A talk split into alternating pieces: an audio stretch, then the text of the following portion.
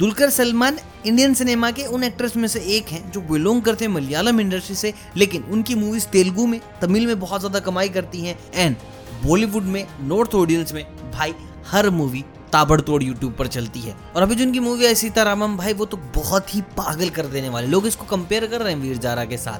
लेकिन, भाई, दुलकर सलमान ने जो कह के ली है बॉलीवुड वालों की, भाई, इससे बेहतर कुछ नहीं हो सकता। देखिए, इनके दो एक्सपीरियंस रहे हैं बॉलीवुड में। एक कारमा चाहे इनके साथ इरफान खान थे। दूसरी जोया फैक्टर चाहे इनके साथ सोनम कपूर। दोनों ही अलग अलग तरीके के लोग। और भाई, दोनों में इन्होंने बड़ी भारी डिफरेंस बताए हैं। देखिए, बातों ही बातों में जब इंटरव्यू कर रहे थे अपना लास्ट सीतारामम के लिए तो उन्होंने बताया कि वो कितने फॉर्चुनेट हैं कि इनको इरफान खान के साथ काम करने को मिला। कार्रवाई जब मूवी अगर आपने नहीं देखी है तो हम्बल रिक्वेस्ट ये मूवी देख लेना प्लीज़ दुलकर भाई का चाम एंड इरफान खान साहब की एक्टिंग कातिल मूवी है।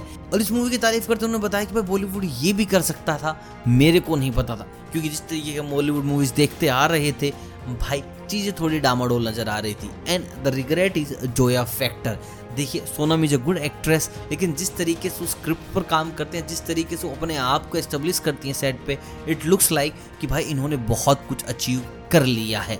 देखिए I have been on set with my father इनके पिताजी, अगर आप नहीं जानते तो मोटी साहब इनके पिता हैं, मलयालम इंडस्ट्री के बेताज बादशाह। एंड वो Singh my father is person जो अगर सीन सेट नहीं बैठता डायरेक्टर को तो छः छः दस दस बारह बारह बार तक रिटेक कर लेते हैं। एंड वहाँ पर कल्चर ऐसा है कि भाई सोनम ने एक बार जो कर दिया दैट्स फाइनल क्योंकि बार बार टेक करेंगे तो ये बात बाहर जाएँगी एंड लोगों को पता चलेगा कि सोनम को एक्ट नहीं आया।